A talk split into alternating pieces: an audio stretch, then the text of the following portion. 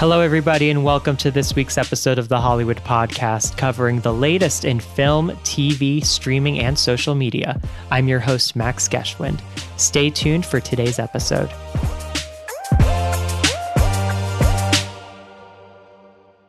All right. Hello, everyone. Thanks for tuning in. And today I'm so excited to be joined by documentary filmmaker Matthew Mishory, whose latest film, Fioretta, tells the story of famed genealogist and litigator Randall Schoenberg, who takes his eighteen-year-old son on a journey throughout Europe in search of the gravesite of their oldest known relative, Fioretta, as they seek to reclaim five hundred years of their family history. It should be noted that Randall is the grandson of the Austrian composer Arnold Schoenberg, and Randall himself has been portrayed in film before um, by Ryan Reynolds, notably in the feature film Woman in Gold a few years ago. Matthew, thank you so much for taking the time to chat with me.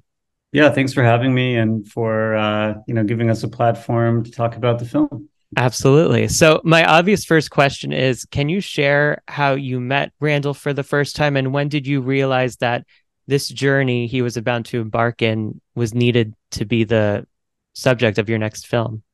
Yeah, so we had we had met uh, at least uh, preliminarily a couple of times in the past. I had done a film Uh, for Arte about uh, uh, Arnold, uh, uh, excuse me, Arthur Schnabel, uh, the uh, uh, composer and pianist, and and he of course was a friend of Arnold uh, Schoenberg, uh, Randy's grandfather, and so Randy was aware of the movie and had seen it, and we had met a couple of times, and we were sort of properly introduced on the set of the documentary I did before this one, a film called Who Are the Marcuses, and Randy had come in to be interviewed as a sort of an expert on uh, German, Austro-German Jews and um, and their sort of cultural proclivities, because that film was about a very elderly couple who had had this unbelievably enormous fortune that nobody knew they had had. Um, and rather than spend any of it, they gave it all away to charity. Uh, and uh, uh, there was an interesting backstory where they had uh, invested with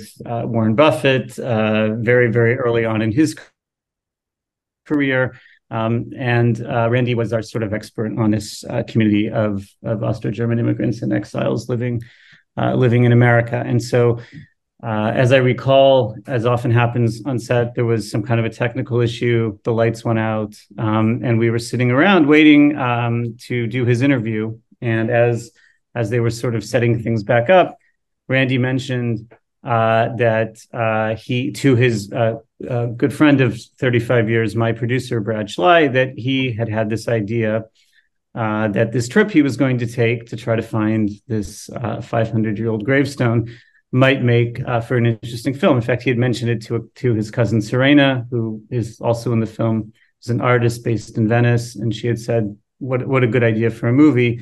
And so Randy shared it with us. And initially, he had said, you know, something quite vague about he was uh, going to take a sort of trip of um, uh, family uh, historical investigation, and that he had done a little bit of research on his family. And I thought, um, okay, maybe eighteen fifty or eighteen sixty. So I said, so how far back did your research take you? And he said five hundred years to the formation of the ghetto in Venice. And I think that was the first inkling we had that there might be a really interesting story here. Uh, because it's it's a really sweeping, uh, you know, vast uh, sort of um, narrative of of European uh, and indeed Western history. Uh, and um, uh, when it became clear that Randy was going to take his son along, um, I really uh, then had the feeling that you know this this would be a great a great story for a film.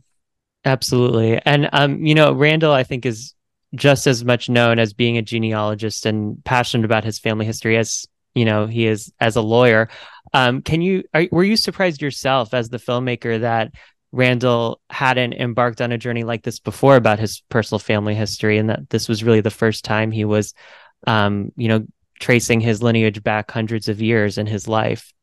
Well, it's a cumulative process, as we learn. So, uh, I'm I'm not personally a genealogist, and and neither were sort of the other members of the film team. And so uh, we were kind of learning as we went along how this how this process works. But Randy's made many many sort of you know research trips um, throughout throughout his life, starting, uh, I guess, with a really significant trip he made uh, in his twenties uh, to uh, to Prague and to Austria right after the sort of fall of the Berlin Wall. It's portrayed, or at least alluded to, um, in in the film, um, in these uh, in the sort of film within a film uh, that's set in the early nineties in Prague when Randy first Uh, Uh, visits and and mirrors, in a sense, Joey's uh, a similar journey as a as a young man uh, in in our film uh, in in in the in the present day.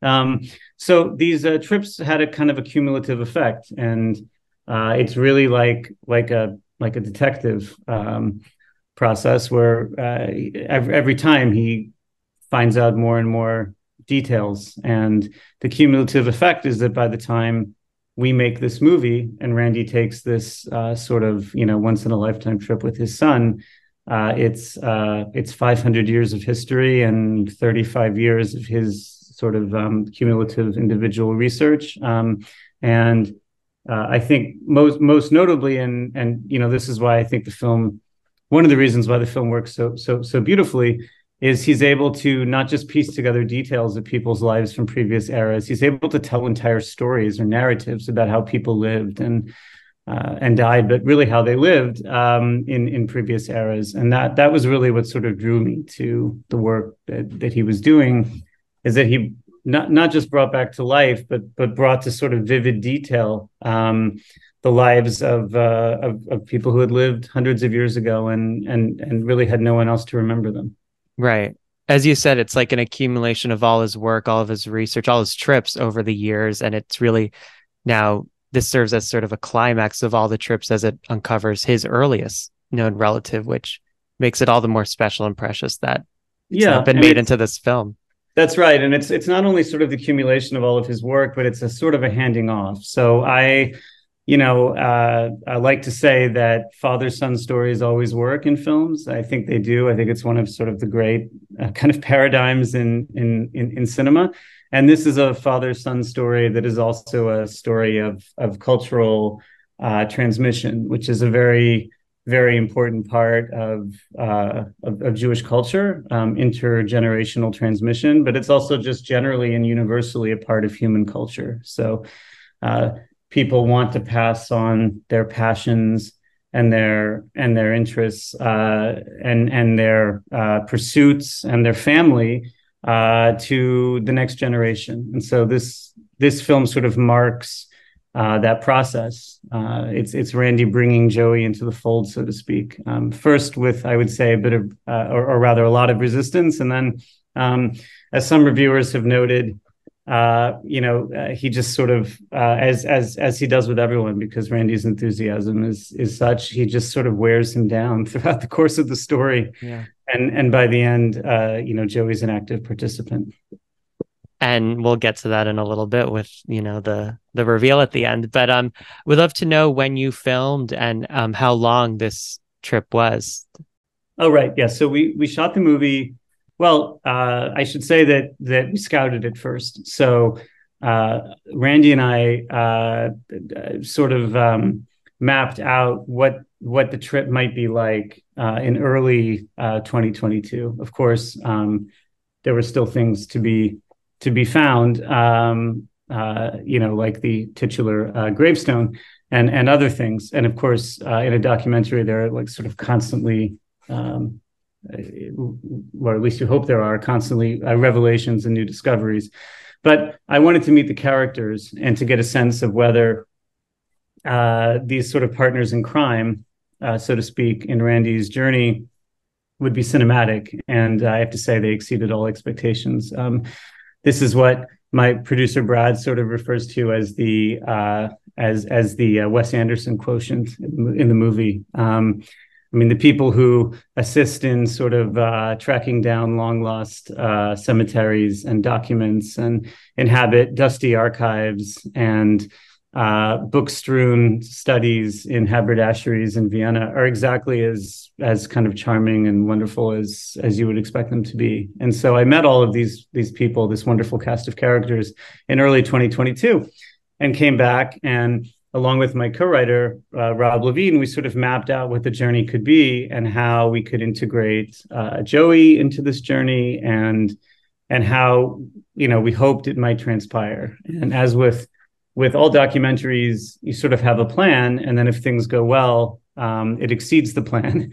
Um, and I think we were uh, well prepared, but also fortunate in that things sort of went better than we could have we could have scoped out. So the the shoot did actually Uh, you know, uh, extend to something like eight weeks, I think, uh, six to eight weeks, which is a fairly lengthy shoot for a documentary. But uh, we had a variety of challenges, like the entire crew um, having to be quarantined with COVID for a few days at the beginning of the shoot, uh, as happened to many, many shoots uh, that year. And uh, of course, we were in something like, you know, a dozen different uh, places uh, all throughout Europe and and four countries. And uh, there was just a lot of travel and logistics involved in, in doing this. And, uh, you know, slightly more, it's a complicated trip logistically already just, just for a father and son. But when you bring a film crew along and a Steadicam and um, and all of the all of the many, uh, you know, all of the many uh, uh I would say technical and or crew related uh, uh, requirements that we had to meet, um, it became it became logistically a complicated shoot. So something like uh, when you include also the North American shooting, almost, I think, two, uh, two months of filming. Wow. Um, I want to talk about this narrative style that you weave throughout the film, and it's something you um, use a lot. Can you share um, what it is about integrating this narrative language into your documentaries and the effect you hope it has on the viewer? Uh, yeah, yeah, sure. I would say that it's partially just uh, maybe just a personal stylistic choice. Um, I started in the narr- you know in the narrative world, and um, and and and I've always had this kind of bifurcated career where I do feature films. Uh, fortunately, feature films that interest me, and then and then I do uh, commercials as well. And so on the advertising commercial side, um, there's you know a certain visual language that I've become identified with, and those tend to be the sort of spots that I do. And then I started uh, you know uh, as a as a narrative uh, filmmaker, and I and and entirely by accident found my way into having, uh, I would say, largely a documentary specialty. But I don't go about making sort of documentaries any differently than I did narrative films.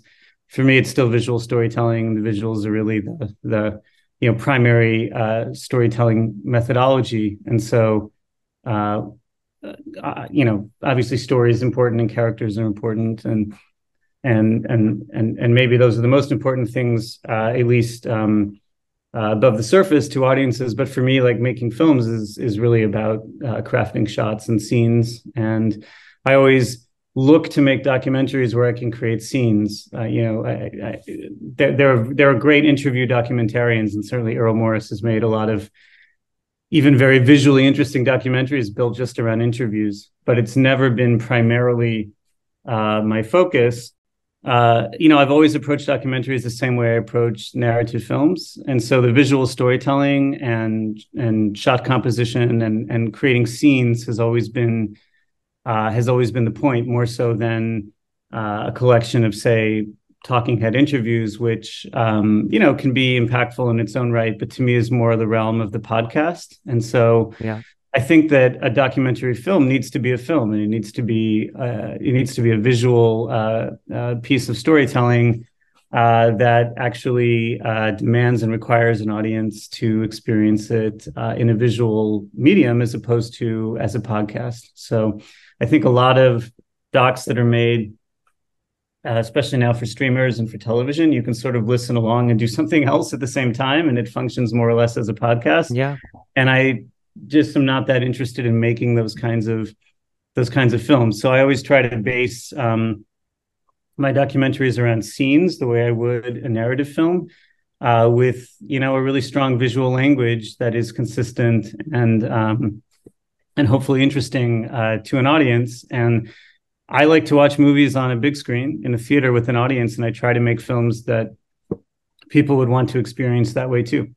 Yeah, there was one part of the film that particularly struck struck me, which was when one Jewish cemetery, I forgot where, but um, they wouldn't let you and Randy and the rest of the team inside. I believe it was because of the fear that the community had based on, you know, traumas of the past in that area. Um, what was Randy and your reaction to that moment, since it's obviously something you don't anticipate when you film? And um, was it something that you noticed Randy seeming understanding about, disagreeable to? What was sort of your subjects, Randy's uh, reaction to that moment happening? Sure. So, you know, as you rightly pointed out, it's a very narrative documentary, and a lot of the journey was pre-planned. But, uh, you know, one of the great advantages of documentary filmmaking is that things happen, things go wrong, and uh, characters react in natural ways because they're real people. They're not um, they're not uh, film composites. Um, and so that was a truly verite moment. And we uh, had, in, you know, completely intended to enter and film inside of that cemetery. In fact, Randy and I had, even just by ourselves without a crew, um, and maybe only part of it, had sort of even pre-scouted it a few months before, and knew it was there and knew what we were looking for, uh, or what we were going to try to look for. And uh, on the day, we simply were not allowed in for reasons that are still difficult to understand. Um, but these things happen in documentaries, and Randy's reaction Uh, is completely his genuine, honest reaction to the circumstances. So he's a character in a in a, in a documentary, but first and foremost, he's uh, he's he's Randall Schoenberg, um, investigative genealogist, uh, uh, going going about his his business and trying to find all the things he was trying to find. And as as a person trying to do that, he was he was genuinely uh, frustrated. And Uh, the frustration he expresses on camera is uh, is is exactly how we felt in the moment. We didn't recreate that. We shot it as it unfolded. And um, you even see him trying to sort of open the gate to the cemetery. That was sort of the moment of arrival. We expected there'd be someone to meet us. There was no one there. And uh, and then what happens is exactly what happened.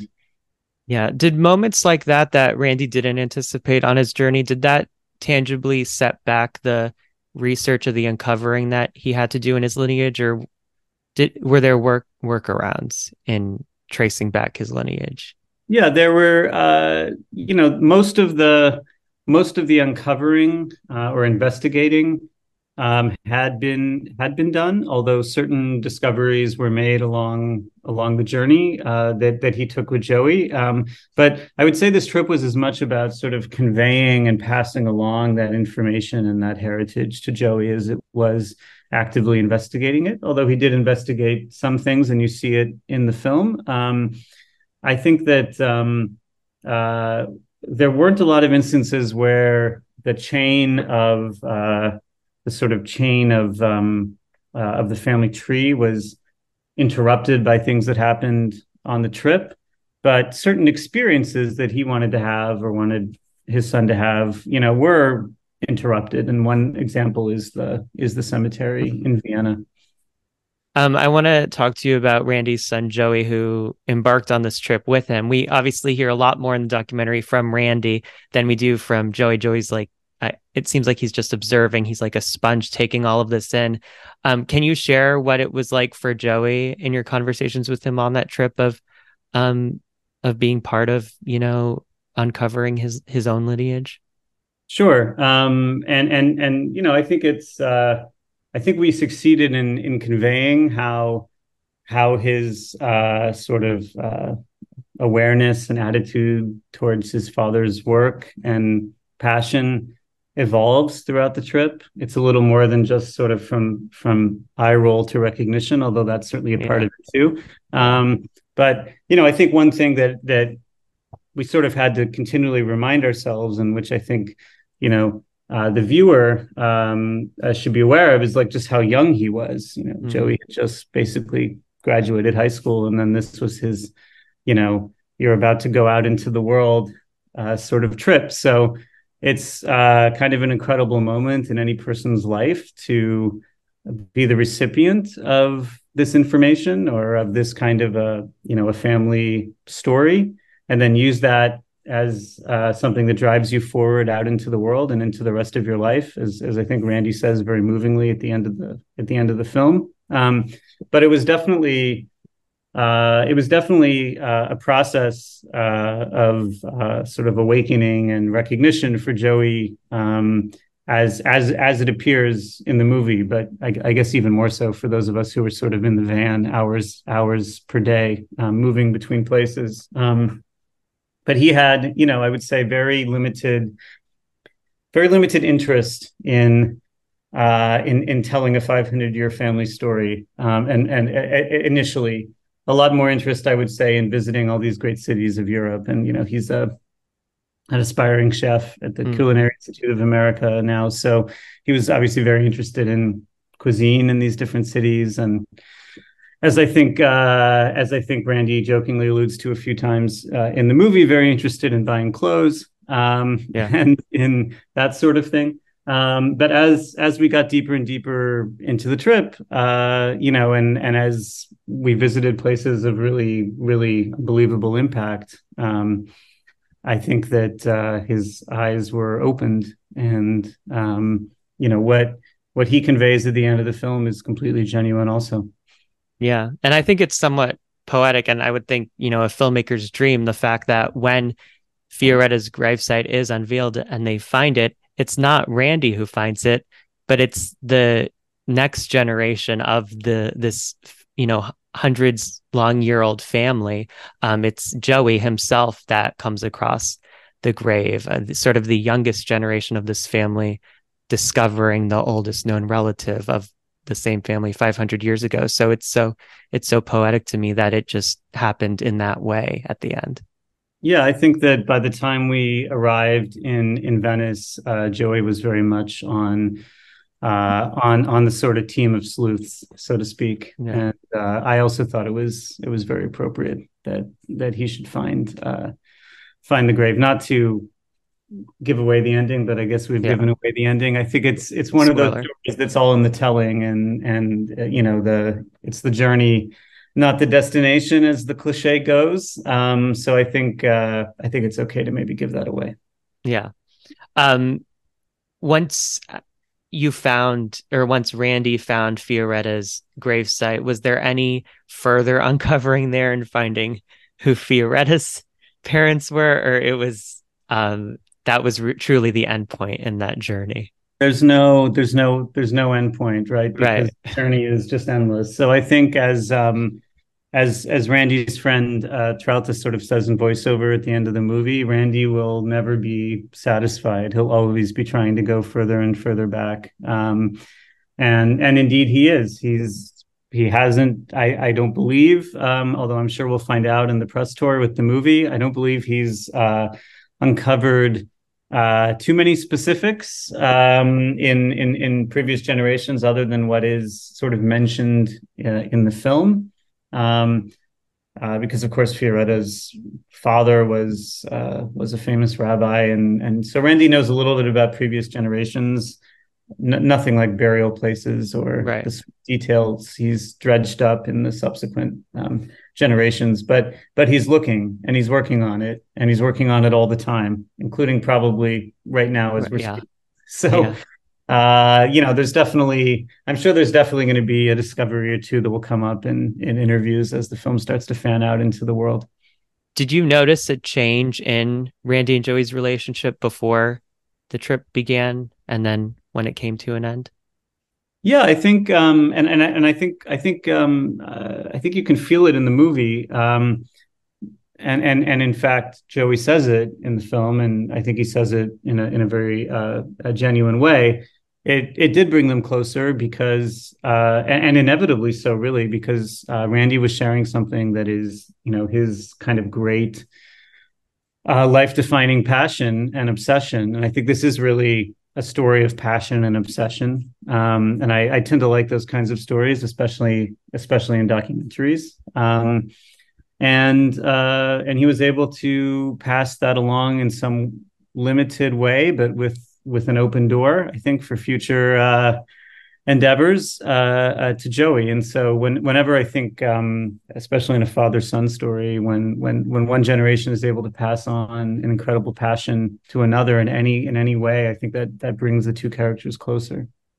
Absolutely. Well, it was such a beautiful film, Matthew. Thank you so much for sharing it with us. I, it sh- I should note that the film begins its film festival journey this fall at the Woodstock Film Festival, in addition to screening soon after in Zurich and Tel Aviv, and where I assume it'll just continue on with um, being introduced to audiences around the world. So, um, Matthew, I appreciate you taking the time. Yeah, thank you so much. And I, I should note that uh, it, since you probably have listeners in California, yes, it'll be at the Newport Beach Film Festival and then Doc L A. And so there, there are chances to see it in Southern California as well. Amazing. Sounds great. Thank you, Matthew. I appreciate it. Thank you so much.